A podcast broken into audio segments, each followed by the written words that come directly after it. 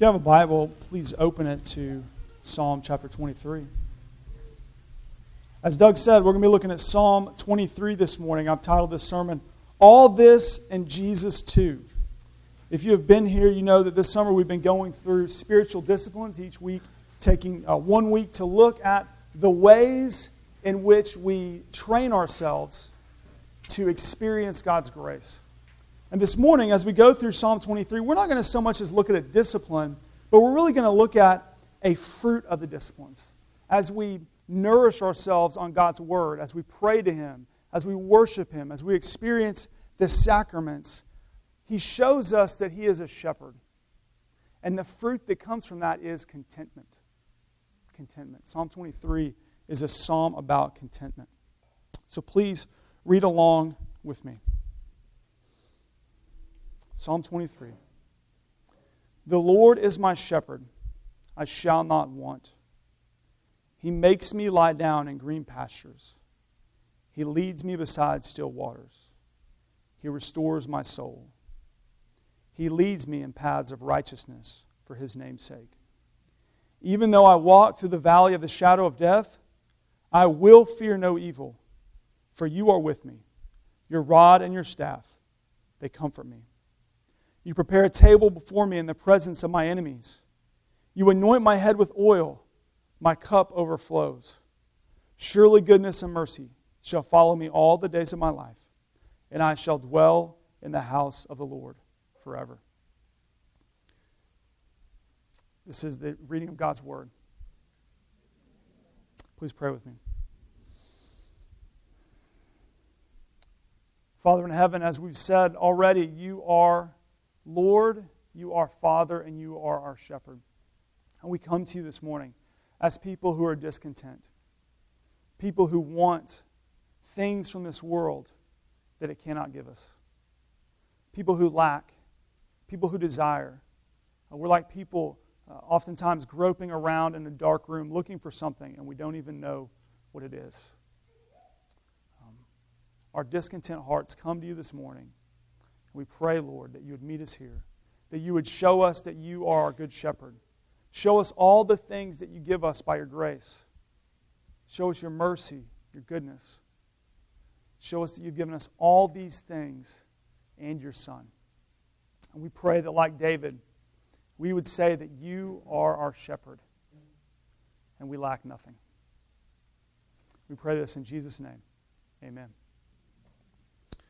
Michael Gordon is a former RUF campus minister. Uh, now he's what we call our area coordinator. That means that he's, he oversees a group of campuses.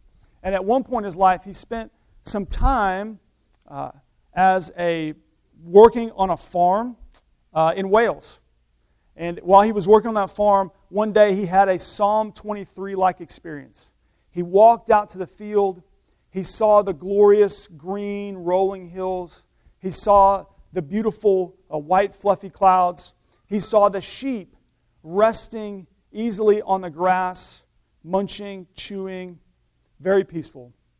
And then he heard, The Lord is my shepherd, sort of running in the background of his mind. But then he kind of heard this, Bah. He heard a, a sheep crying. So he walked towards the sheep. And he, he, as he got closer, he heard, ba, ba. You know, you hear these loud bleats of this sheep, and it sounded sort of muffled and sort of mechanical. And eventually, he got to a spot where in the ground he saw these two white, dirty, dingy legs sort of poking out of the hole in the ground. And what he had realized was that this sheep had fallen into a hole. It was stuck from the waist down inside the hole, and all you could see were these legs that would occasionally kick out as it would bleed, baha, baha, and the legs would sort of kick out like it was, you know, futilely crying for help. It was a helpless sheep. And he said that as he listened to that sheep, he couldn't help but wonder to himself if it was saying, Where is my shepherd? Where is my shepherd? Dietrich Bonhoeffer says that Without the Lord, we are like sheep without a shepherd. Jesus says that we're like sheep without a shepherd. And Bonhoeffer describes it this way. He says a, shepherdless sheep is like this. They have questions, but no answers, distress, but no relief, anguish of conscience, but no deliverance, tears, but no consolation, sin, but no forgiveness. Is that you this morning? Do you have questions to life's greatest mysteries without answers? Do you have pain and suffering in your life with no, but no consolation? Do you have continual sin that you desperately want to get rid of, but without relief? Well, if so, Psalm 23 comes to us and says that the Lord can be your shepherd. And if He is your shepherd, then you can have relief. You can have comfort. You can have answers. You can have contentment. You can have all of your deepest needs met in your shepherd. If the Lord is your shepherd, then you lack nothing. And what I want you to see this morning is the great fullness of this shepherd, and I want you to see that he has met all of our deepest needs and he has given us Jesus as well. He's given us all this and Jesus too. In a book called The Shepherd Leader, Timothy Witmer, he talks about a biblical view of shepherding. He says that a biblical shepherd does four things. The shepherd knows his sheep, leads his sheep, feeds his sheep, and protects his sheep. So if you're an outline taker or if you want an outline to follow in your head, that's what we're going to be going through this morning. As we look at Psalm 23, we're going to see how the Lord knows his sheep, leads his sheep, feeds his sheep, and protects his sheep. So the first thing we're going to look at is how the Lord knows his sheep. We've read Psalm 23 already. But if you look back at it, you'll see that Psalm 23 is intensely personal. The first line is sort of like the, the headline of the whole thing. It says, The Lord is my shepherd. I shall not want. It doesn't say the Lord is a shepherd. Doesn't say the Lord is the shepherd or the Lord is like a shepherd. It says, The Lord is my shepherd. That's a first person pronoun, right? There is a personal knowing between the Lord and David. The Lord is the covenant name for God. David didn't just know God as creator, but he knew him as Yahweh, the God who came into an intimate personal relationship with both Israel and himself. And so when David thinks about God, he doesn't think about something abstract, far off, distant. He thinks about something close and personal. He thinks about a person. Says that the Lord makes me lie down in green pastures. The Lord leads me beside still waters. I think this is one of the reasons why people love this psalm so much. They love the personal nature of it that it, that it describes God as being my shepherd or our shepherd. We don't know when David wrote this. You know, maybe he wrote it as he was, uh, you know, tending his flock as a young boy because he was a shepherd. Maybe he wrote it as he was running from David and hiding in the caves, and David was trying to kill him. Maybe he wrote it as he was sitting on a throne as a king. But I think sort of maybe the question running in the back of his mind in all those situations is Am I alone? Does anybody know me? Does the Lord know me? And I think maybe the Holy Spirit whispered, whispered to him, Yes, the Lord is your shepherd. He knows you. That question of am I alone, or that idea of knowing and being known, is an important question for us, isn't it? It's a question that is deeply personal, that strikes the heart of all people, all different types of people.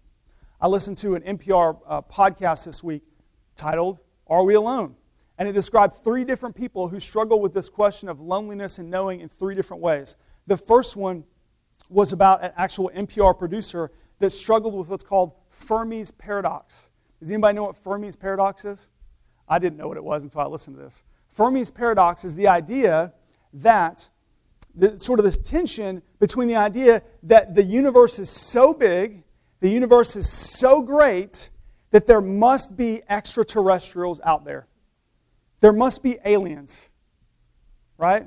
There's a high probability that there's aliens out there existing someplace. Yet, we don't know. they haven't visited us yet. And, and the producer actually had this existential crisis over the question of are we alone? So that was the first story. The second story was of a couple who'd been married for years, and then somehow the wife found out that the husband was living a double life, and it destroyed their marriage. They had the happy marriage, they thought, their entire time together, but they realized it was all a sham. So they came to this counselor, and the, the counselor narrowed it down to one problem. The wife didn't really know her husband, and he didn't really know her grief. And so they struggled with this idea of knowing each other. And then there was a third story. The third story was of a little girl who went to live with her father. She had to move to a new school. While she was at this new school, she was lonely. She thought, well, if I live with my dad, I'm going to try to get to know my dad. So she wrote down 50 of life's deepest questions. She gave them to her dad on the piece of paper and said, I would love for you to answer all 50 of these questions. And he said, I would, because she had been wearing him out with questions. And he thought, well, if she just writes them down, then I can answer all these questions for her. And in the, you know, the, the you know, person's interview, and they asked her, like, why did you ask your dad all these questions? And she said, really, I just wanted to talk to my dad. I wanted to know him. That questioning of knowing, of knowing and being known, am I alone, is a deep question. Does anybody know you? Do you ever feel alone? The Bible tells us that if the Lord is your shepherd, he knows you, that he has numbered the hairs on your head, that he calls you by name, that he's with you wherever you go, that the Holy Spirit lives inside of you, that Jesus is with you, and that your heavenly Father knows you deeply and personally, that you can say, I'm not alone and there's somebody who knows me. And because he knows me and he loves me and he accepts me, I can know other people and I can love and accept them. So the first thing we see is that the shepherd knows his sheep. The second thing we see is that the, the shepherd leads his sheep, right? Uh, one of the things I love about Psalm 23 is it's like a journey, right? It starts with David and the Lord in the pasture. And then you see that he talks about this idea of the Lord leading him behind, beside still waters. And all the people live in Stillwater rejoice. This is our verse right here, guys. Right? It didn't say Norman, it said Stillwater. Right? The Lord is leading him on a journey. Leads him beside still waters. He leads him in paths of righteousness. He walks him through the valley of the shadow of death. And then in the third sort of vignette or scene, it ends with David and the Lord in the Lord's house, eating and drinking and feasting together. It's a little bit like The Lord of the Rings, right? It's three books or three movies if you're me and you're too lazy to read the book. But it's all one story, it's all one journey. And I think one of the things that this teaches us is that if the Lord is our shepherd, He's leading us. We may not know what's going on, we may be confused, we may see things through a glass dimly, but the Bible teaches us that the Lord has a plan, and He's carrying out that plan. One of my favorite sections of the Bible is Psalm 16. There are several Psalms, not Psalms, Proverbs 16.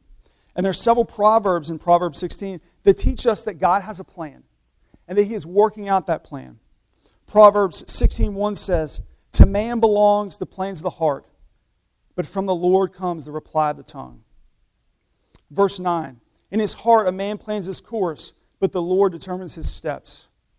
And verse 33 The lot is cast into the lap, but its every decision is from the Lord.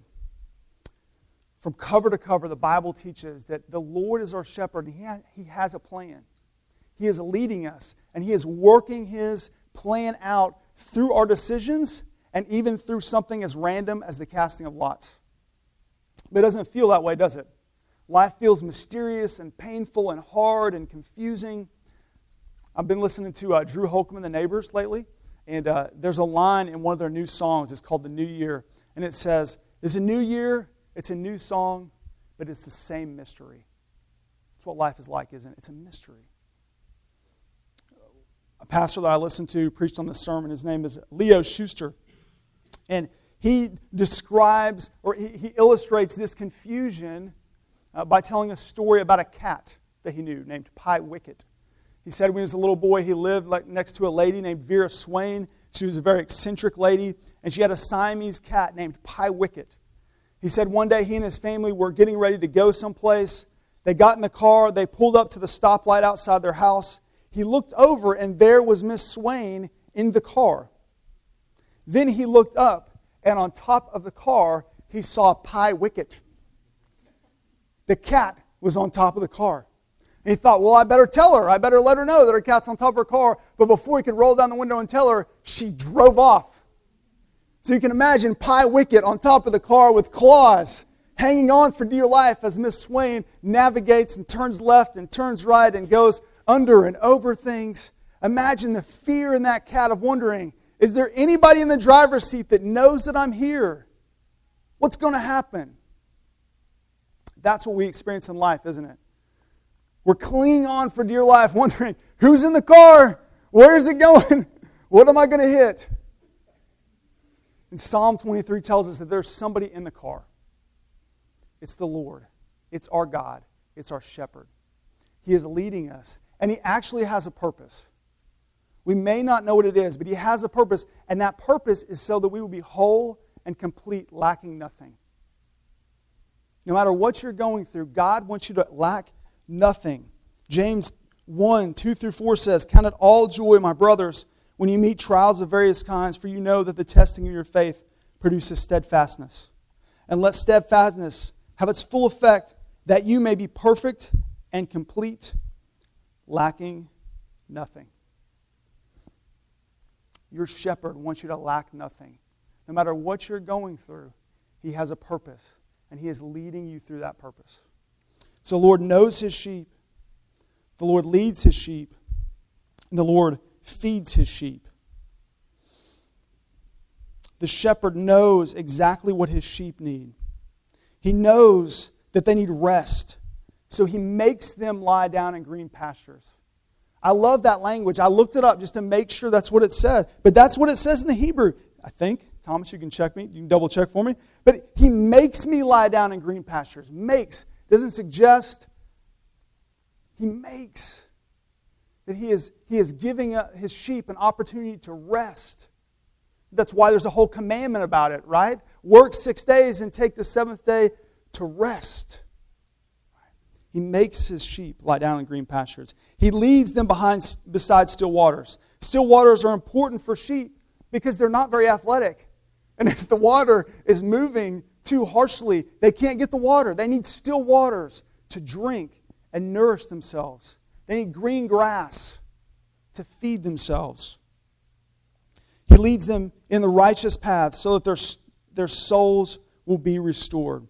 Then, as they go on their journey, they get to his house where there's a table prepared for them where they can eat and drink and be nourished and be filled.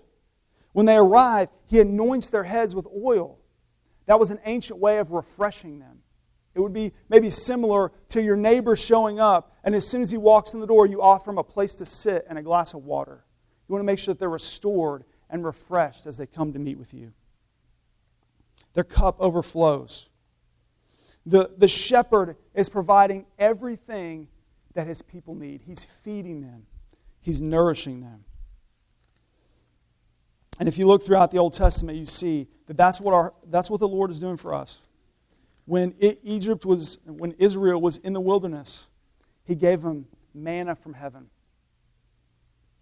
When Israel needed counsel, He gave them the commandments. When Israel needed water, He had Moses give them water from a rock.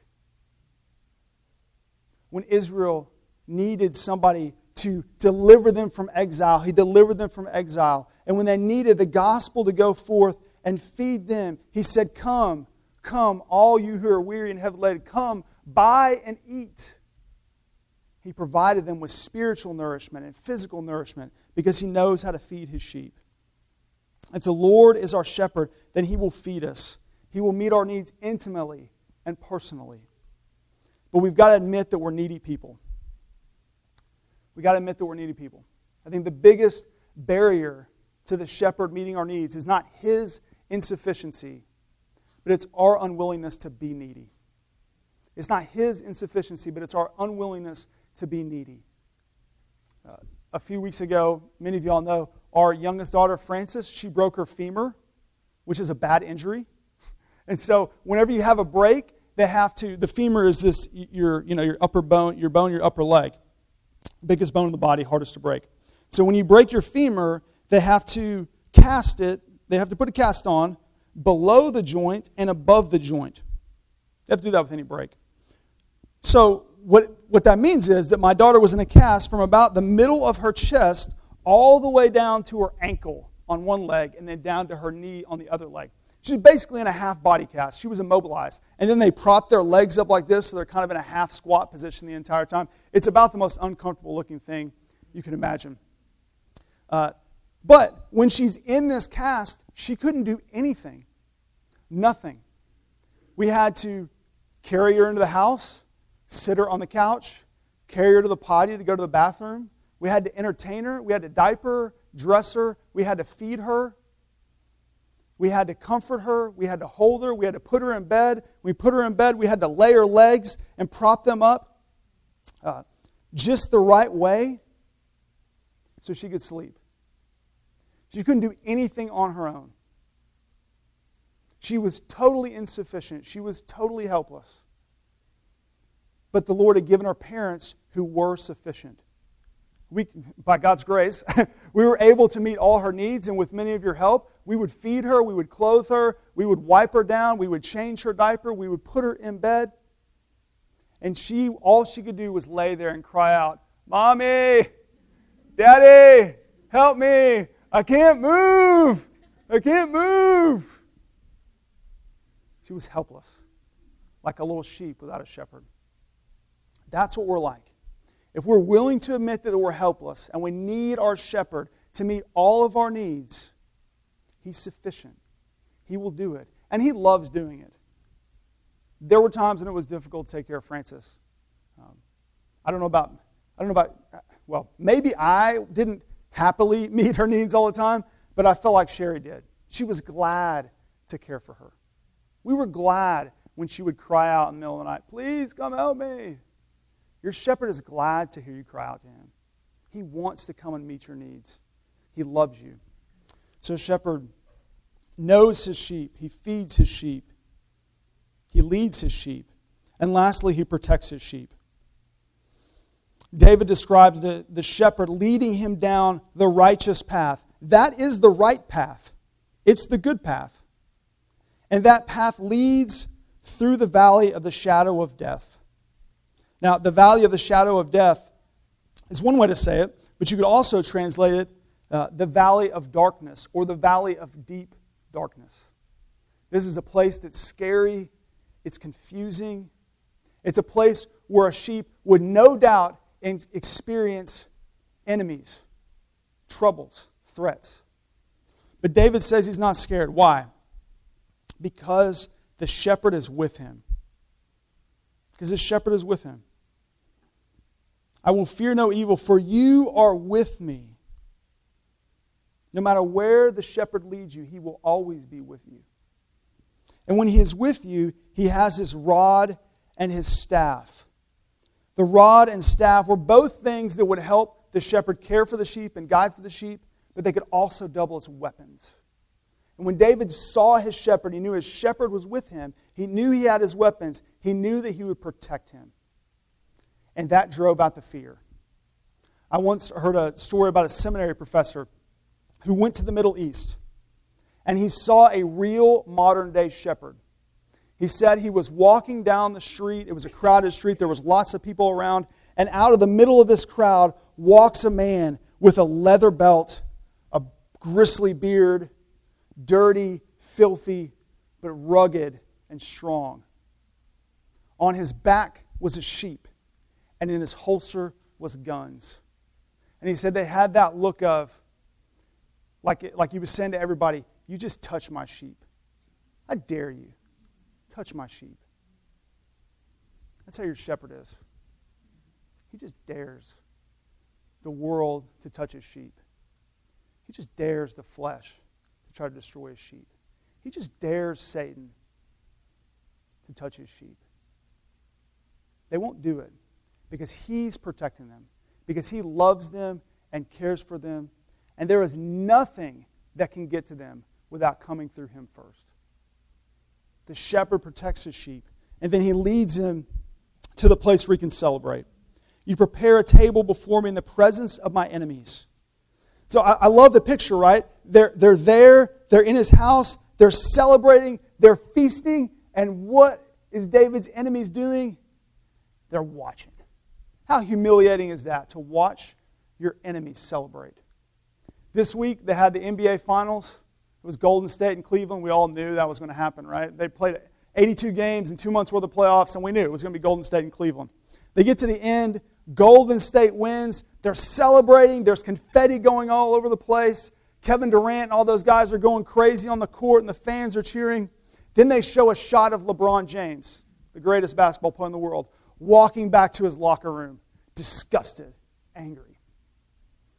Now, let's imagine for a second that the NBA would not have let LeBron James go back to his locker room. They wouldn't let the Cavaliers leave. They made him sit on the bench and watch the Golden State Warriors celebrate. That's the picture that David's painting right here. That our enemies are going to be so humiliated that they're going to have to sit and watch as we eat and drink and feast with our shepherd.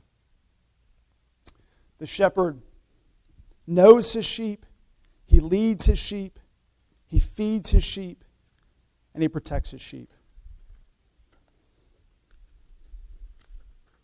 In all these things, the shepherd says what God says to Israel in Isaiah 43 Fear not, for I have redeemed you. I have called you by name. You are mine.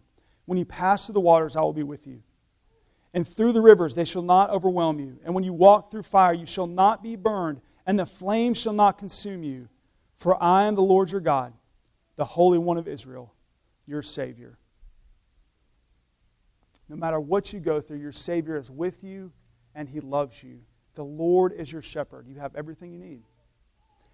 Not, and not only does He lead you, feed you, protect you, and know you, but He gives you His Son, Jesus. He gives you His Son. See, Israel rebelled against their shepherd, they turned their own way.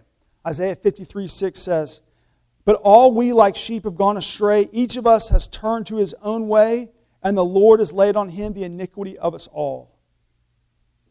The shepherd loved the sheep, but the sheep turned away from the shepherd and went their own way. So, what did God do? He became a real shepherd. He became a flesh and blood shepherd in Jesus. Jesus comes to the earth to find God's sheep to rescue them. And in John 10, he paints this picture in John 10, uh, almost, almost fully describing everything that the shepherd does in Psalm 23. Jesus says, I am the good shepherd. I know my sheep, and they know me. I know my sheep, and they know me. He leads his sheep. They know his voice and they follow him. He feeds his sheep.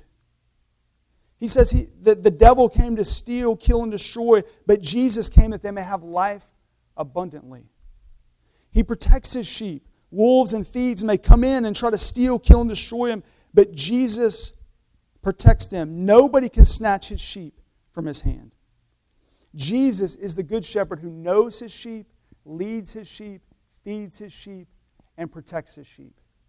And in the end, he even becomes a sheep. says that he lays down his life for his sheep. Why? Because that was the only way that the Lord could be their shepherd. As long as you are trying to do life on your own, as long as you're trying to answer your own questions, as long as you're trying to comfort yourself or relieve yourself with the things of this world, you will be like that sheep stuck in the ground, kicking your legs. But if you will cry out to Jesus, your shepherd, to rescue you, then He will. He will be your shepherd, and the Lord will be your shepherd, and you will have everything that you need. That is how you find contentment. That's how you find joy, is by letting the shepherd meet all your needs. And when you get to that place, it looks something like this. Hal Farnsworth was an RUF campus minister for years, um, and he tells this story where he grew up in a family that had a maid. And one summer day, he decided that he wanted to go visit that maid. So he walks to her house.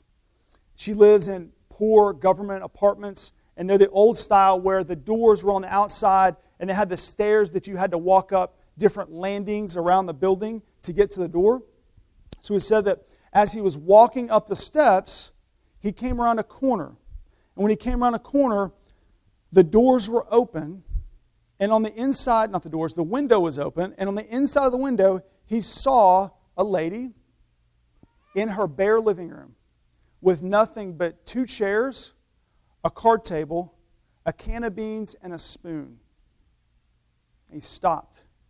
As he stopped and looked in, he overheard her with head bowed and eyes closed, saying, All this and Jesus too.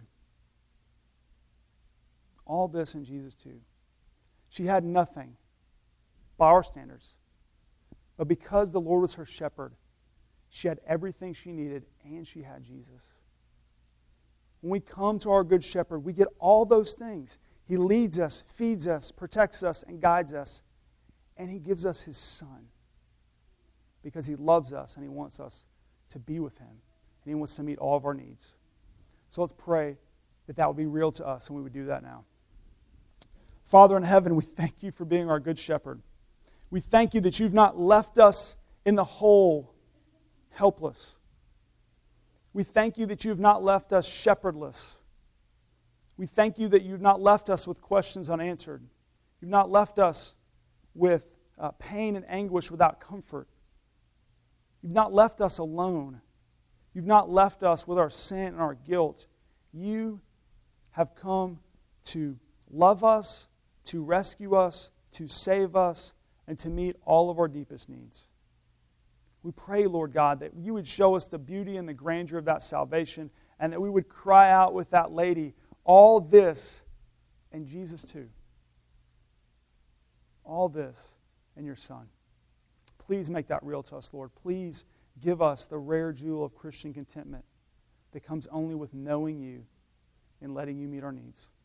We pray this in Jesus' name. Amen.